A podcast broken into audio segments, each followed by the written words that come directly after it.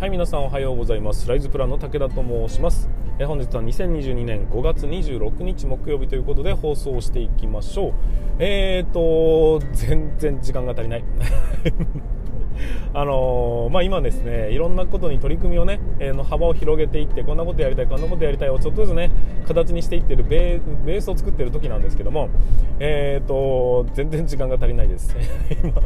あの軸はですね大きく、えーと、若手の教育と、えー、現在は働き方改革のサポートということで話を進めて、まあ、事業ね、え少しずつ方を進めてる感じです。で続きましてその次は何かって職人さんの、えーとまあ、ベースアップというかね。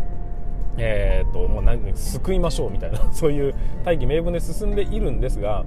えー、なかなか難しい。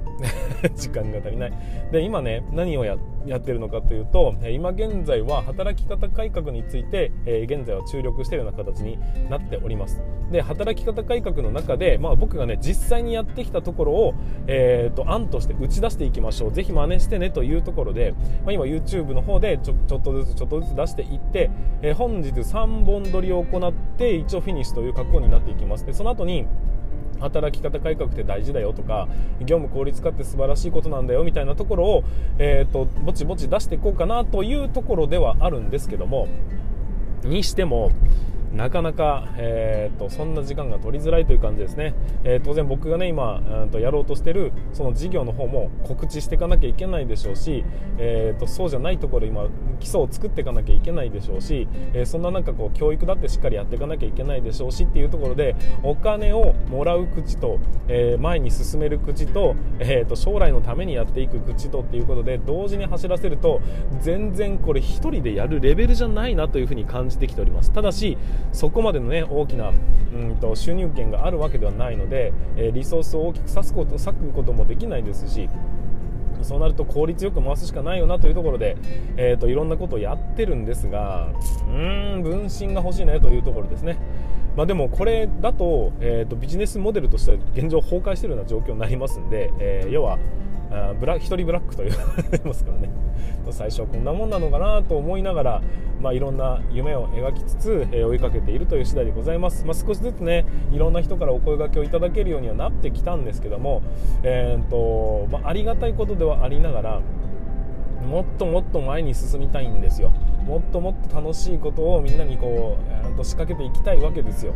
なんだけどやっぱりこのスピード感というものがね、え、全然足りないなって改めて思っております。もっと効率を高めてね仕事していかなきゃいけないなと思っている次第でございます。はいということで、えーと、本日も進めていきたいと思います。本日はね教育の話を少ししたいと思います。皆さんのやってる教育って全然違うよっていう、えそこをねしっかりと理解していただきたいなと思いますしもしそれができないならばうーん外部に委託するっていうことも選択肢に入れないと会社崩壊しちゃうよっていうふうに思っているレベルの話になりますんで、えー、ぜひね最後までお聞きいただければと思います。ということで本日も進めていきましょう。武田の作業日報。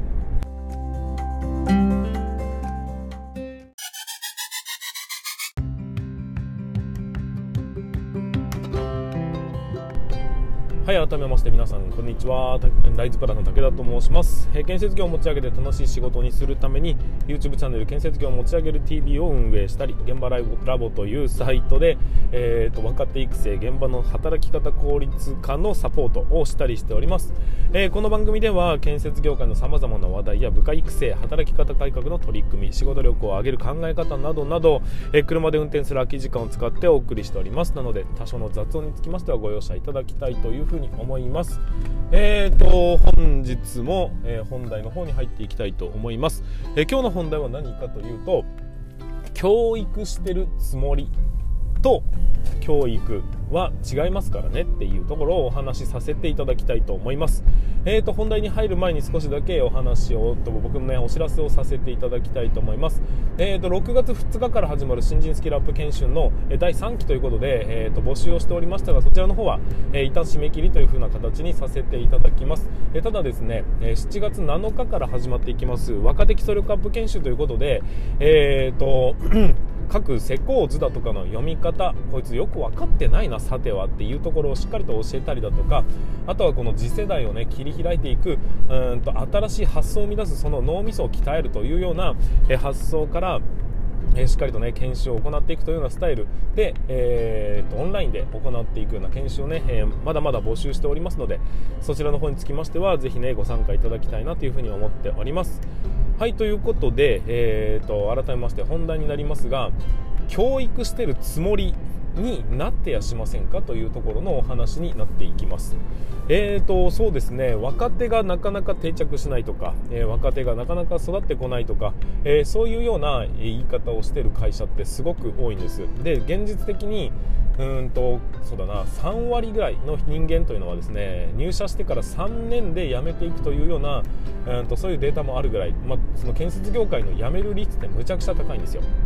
でそこの原因って何なのかなっていうのは、まあ、一概には言えないんです。たくさんの要因があるとは思いますしそもそも、えーと、いろいろと変えていかなきゃいけないところってあるよねっていう部分はあるんです。ただ、えーと、勝ち組負け組みたいなところがあるのも確かで、えーと、若手が全然辞めていかないというような会社だって現実に存在してますしあの平均年齢がうんと、まあ役員を除いた平均年齢が20代っていう会社もちょこちょこと出てきてるような状況になっております。でそれがねずっと定着していくような感じなんですがうんとそこの底力ってやっぱすごいよねと思うんですよ。建設業界に限らず、えー、やっぱりこの中小企業は特にそうなんですが教育というものの大切さというものが全然認識できてなくて広告採用教育って昔から言われてるんですけどもその部分が非常に弱いと。で採用がうまくいかないで教育もうまくいかないって話になるとそれは定着するわけもないですし入っても来ないよねっていうことで、えー、結果建設業界全体の底力が失われていると。で今ね現状どうなっているのかっていうと中堅社員と言われるまあそうだな一番今力を持っているというか勢いのある人たちの人数が圧倒的に少なくて、えー、新人たちはなんとか採用しようぜっていうことで流れているので人数は多いが教えるべき中堅社員が全然いないから教育がうまくいってないと。でベテラン社員はね、えー、高齢化によってものすごく人数はいるんだけどももう自分たちの時代じゃないからというような雰囲気が醸し出されているようなそんな感じになっておりますでうんとまずはねその新人さんうんまあ1年目3年目ぐらいまでいきましょうか、えー、その人たちに対して教育をしているっていうところが、えーと、基本的には、うんと、現場の中枢が、えー、担っている格好になるんですけどその中枢というのはつまりは30代40代の、えーと、イケイケの人たち、えー、によって教育はなされているんです。ただし彼ら教育を受けたことがほとんどない人たちばかりなんですよ。っていうのが、えー、一つ。でもう一つはめちゃくちゃ忙しいよねっていう、まあ、仕事が集中してますからね。人数も減ってますしね、えー、足りてないから。だからめちゃくちゃ忙しいよね。なので全然その教えるなんていう余力はないよっていうような要因が一つ、まあ、これらの原因によって うん。満足な教育ができてないというふに感じております。ただただですよ。その中堅社員たちに、えー、と話を聞くといやちゃんと教えているって言ってるんです。ちゃんと教えているんだけども、えーと、若いやつらが全然飲み込んでくれないとか、えー、分かってくれないとか育ってくれないとかやる気が感じられない覇気が感じられないみたいなところを、まあ、よく聞くんですよ。でねこれは本当かというふうに思うわけです。あの若いからじゃなくてその今の時代がじゃなくて、えーと、ベテランだからじゃなくてどこの時代もいつの時代も人間の能力なんてものはたかが知れていて結局ね個人差はあれどほとんどその能力差というのは僕はねないというふうに思ってるんです。要は、えーと銃の力をどこに振り分けたかの話であって仕事にかっちりと振り分けたんであれば仕事の能力が上がりやすいですしファッションの方にね、えーと、能力を割くんであれば労力を割くんであればそっちの能力が上がって仕事能力は、え落ち着くよねってことになるんですよ。だから結局あのその人の能力差ではないというふうにまずは思いますしそう思ってほしいです。何て言うんですかね。あいつらやる気がないからしょうがないんだというのはまずはね教育においてはただの諦めだというふうに考えてほしいんですけども僕がですね、えー、いつも思うのは教育をしてるつもりになっってるというところが、えー、一番育たない原因なんじゃないかなっていうふうに思うんですよ。で僕の言うその教育してるつもりっていうのは何なのかというと例えばですね現場に配属になりました。1年生が現場に配属になりました。そうすると,、えーと、上司はですねどんなことを教えるのかというと現場の流れにあって例えば今、えーとまあ、仮設計画を立ててるんだって話になると仮設計画を立てるってことはなかなか1年生には無理じゃないですか。だから、えーと、仮設計画を立てた上でえー、例えばトイレ、うん、仮設トイレを手配しといてくれっていうようなやり方をするんですよ。そうすると,、えーと、仮設のトイレの計画計画じゃないな。計画がもう出来上がった状態で仮設トイレを頼むんです。例えば、えーと、アクティオさんとかねわかんないけどそういうレリース屋さんに電話をかけて仮設のトイレを1台お願いできますかっていうやり取りをするんです。で、えーと、何月何日に入ります。でその辺の手配をやって一連終わらせるっていうことになるんですよ。これを、えー、手配の仕方を教えたというふうに言ってる人がめちゃくちゃ多いんですよ。これは教育ではないんです。本来上司がやるべき仕事を、えー、手伝ってもらったに過ぎないんですよ。いや確かに学ぶところはあると思いますよ。そのうんとトイレのうんと手配の仕方誰に頼めばいいのかとか うんとどういう受け答えをしたら、えー、予約まで行けるのかっていうね。そういうあと、まあ、入ってきた時にどういうふうにどこに置くのかをどう指示するのかみたいな、まあ、学ぶところは確かにたくさんあると思うんですよ。ただその頼み方っていうのはそのリース屋さんに頼むんじゃなかった場合そのテクニックっていうのは大きく使えないことになるんです。トイレに、えーと、限った話でそのリース屋さんに限った話になるので例えばそれがね、えーと、掘削を手配してくれって言われた時にゼロに戻るんですよ。そのリースとは違うんで人を手配して物も手配しなきゃいけないってなるとえそれどうやってやるんですかって話になるんです。ボールペン買ってきてくれっていう話になるとあのリース屋さんに頼むわけじゃないものが来た時に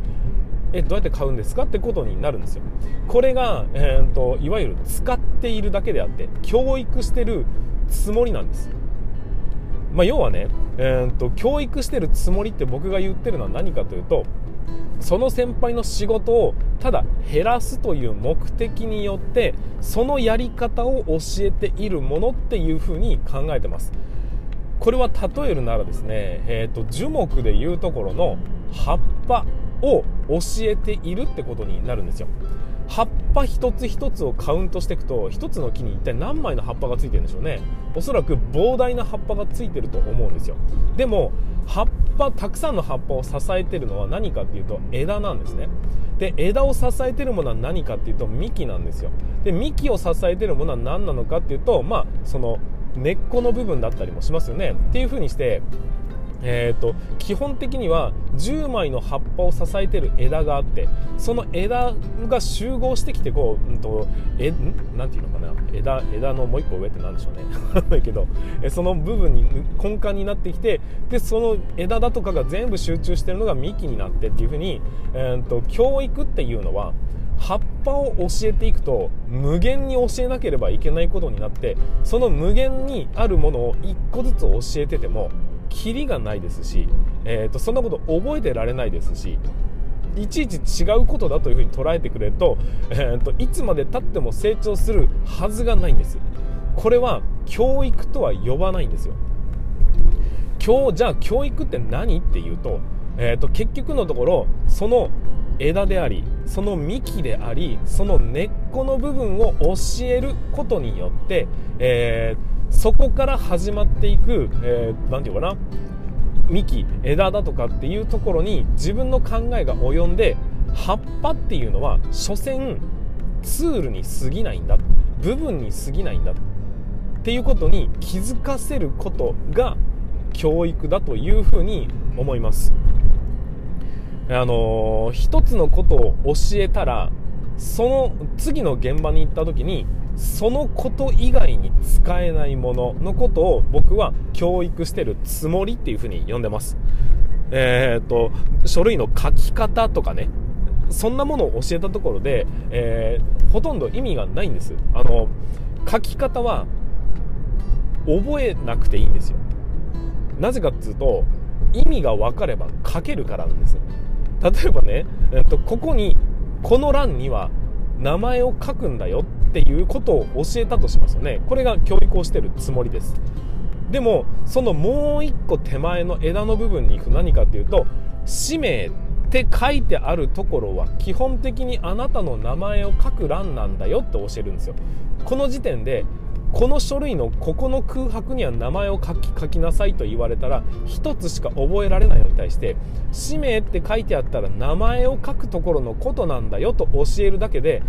他のいろんな書類に書いてある氏名という欄が自動的に埋まることになるんです。でももっと言うならば、えー、こういう紙が出てきた時にはちゃんと一個一個の意味を読みましょうとか えー、と読むと必ずわかるからっていう風な言い方をすると全ての書類が7割方埋まっていくことになるんですよ。でそこから、えーと、ちなみに今回はこういう書式になってるんでっていう、まあ、これは覚えなくてもいいんだけどもテクニックとしてねっていうようなところを教えていくって感じです。なんとなく分かりますかね？あの掘削をする時にえー、例えばベースの大きさが1メートル角でしたと。そうすると掘削は2メートル角になるわけですよ。でねこの、うんとまあ、よぼりという考え方がありますね。その作業スペースが必要だよっていうことなんですけどここのこの時によぼりとは50センチのことなんだよっていうふうに教えるのが一番最悪なパターンです。そうすると彼らは50センチを覚えるんです。掘削50センチ。掘削50センチというふうに覚えちゃうんですよ。そうすると次例えばね狭い場所で石膏ボードを貼りましょうってなった時に、えーと、改めましてえこれって貼ることができるのかどうかがわからないってことなんです。わからないから、えーと、そうできるもんだと思って手配をした結果そんなもん貼れるわけねえじゃねえかって職人に怒られるんですよ。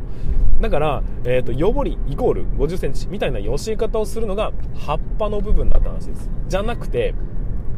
このよぼりというのはつまりは型枠屋さんが作業をする時に型枠を設置するのにその外側で作業しなきゃいけないでしょと。ってことは人間が入るスペースというのは作業をする時には必ず必要になるっていうことを覚えておこう。ちなみに掘削で言うとこういう感じだけどもこれ他のところでも同じことが言えるからね。例えばどんなとこだと思うみたいな話です。そういう話をしていくとうんとなるほどと。作業をしなければいけない。何か工事が発生する時にはその他の部分っていうのが必要なんだなという本来目がいかない施工屋の目線というものが生まれてくるんです。これはいろんな現場のいろんな場面で役に立つことになりますんでいわゆる枝の部分になっていくという話なんですよ。じゃあその幹の部分は何って考えていくと、まあ、建設業のじゃ施工管理の働き方ってこういうことよ成長するってこういうことよみたいな最終ここを目指してるんだよっていうような部分だったり根っこってなるのはきっとね、えー、言葉遣いがどうのとか人間とのやり取りとかそういう風な部分になっていくんだと思うんですよ。だからその、うんと、教育っていうものはね一つのことを教えていたとしてもそのことが違うものともイコールなんだっていうかね応用編なんだっていうことに気づかないで、えー行くと延々教えても教えても育つわけがないという状況になりうるんです。なので、えーと、僕らが一生懸命その、ね、皆さん先輩たちがやろうとしてるのは教育してるつもりのものであって決して教育ではないということになるんです。皆さんの仕事を減らすものが教育だというふうに考えてるんであればそれは大きな間違いです。教育とは一旦皆さんの仕事量を膨大に膨れ上がらせるものなんですよ。だって業務と大きく関係があるかどうか判別がつかないんだけどその根幹を教えていかなければいけないから葉っぱのことはわからないが幹のことは分かってるんですっていう状況を作って初めてそれを積み重ねた時にその葉っぱの意味が分かってきて1つ2つの葉っぱがこなせるようになったら幹はできてるから。結果あこれらの葉っぱは全て一緒のこと言ってるんだなって気づくことができるようになるんです。1年生2年生の序盤戦で教えなければいけないことは何かというと葉っぱの一つ一つのことなんかじゃないんですよ。幹の部分をしっかりと教え込むということが何せ重要なのにもかかわらず、まあ、忙しい先輩方のね新人を教育してるつもりでただただ使ってるんです。この状況を打開しない限り成長が、えー、トンと進むことはないです、えー、どっかのところで止まってやってる側教えられてる側も全然覚えても覚えても仕事ができるようにならないというジレンマに入っていきます。先輩方も教えても教えても全然こいつら飲み込まねえなって思うようになるんです。それはなぜか教育をしてないからです。ただ使ってるからです。そのそういう風に使うんであればそれはアルバイトでも雇い雇いましょう。高校生でいいです。それで十分です。でも教育って次世代を作ることなんですよ。なのに使ってる場合じゃないよっていう話。ここをねめちゃくちゃ強く言いたいな。あーとなかなか分かってくれないんだけどもえここができないから、えー、と止まってるんだと。その血流は止まってますしもしもそれができないんだということが諦めがつけれればつけることができれば外部に委託しましょうかと、まあ、僕に委託してくれてもいいです。僕はしっかり教えますよ。その辺を、えーと、やれる人がいないってまずは気づくことが重要でなぜ育ってないのか。それはお前らがちゃんと教えないからだ。じゃあそのちゃんと教えるってどういうところどういうことなのっていうのを分かってほしい。教育ってそうじゃないよっていうことをねぜひ分かっていただきたいなというふに思います。ちょっと今日は長々と喋ってしまいましたが、えーと、このね教育というところがうまくいけば建設業界の未来なんてもうバラ色以外の何色でもないんですよ。バラ色いらないのってよく分かんないけど。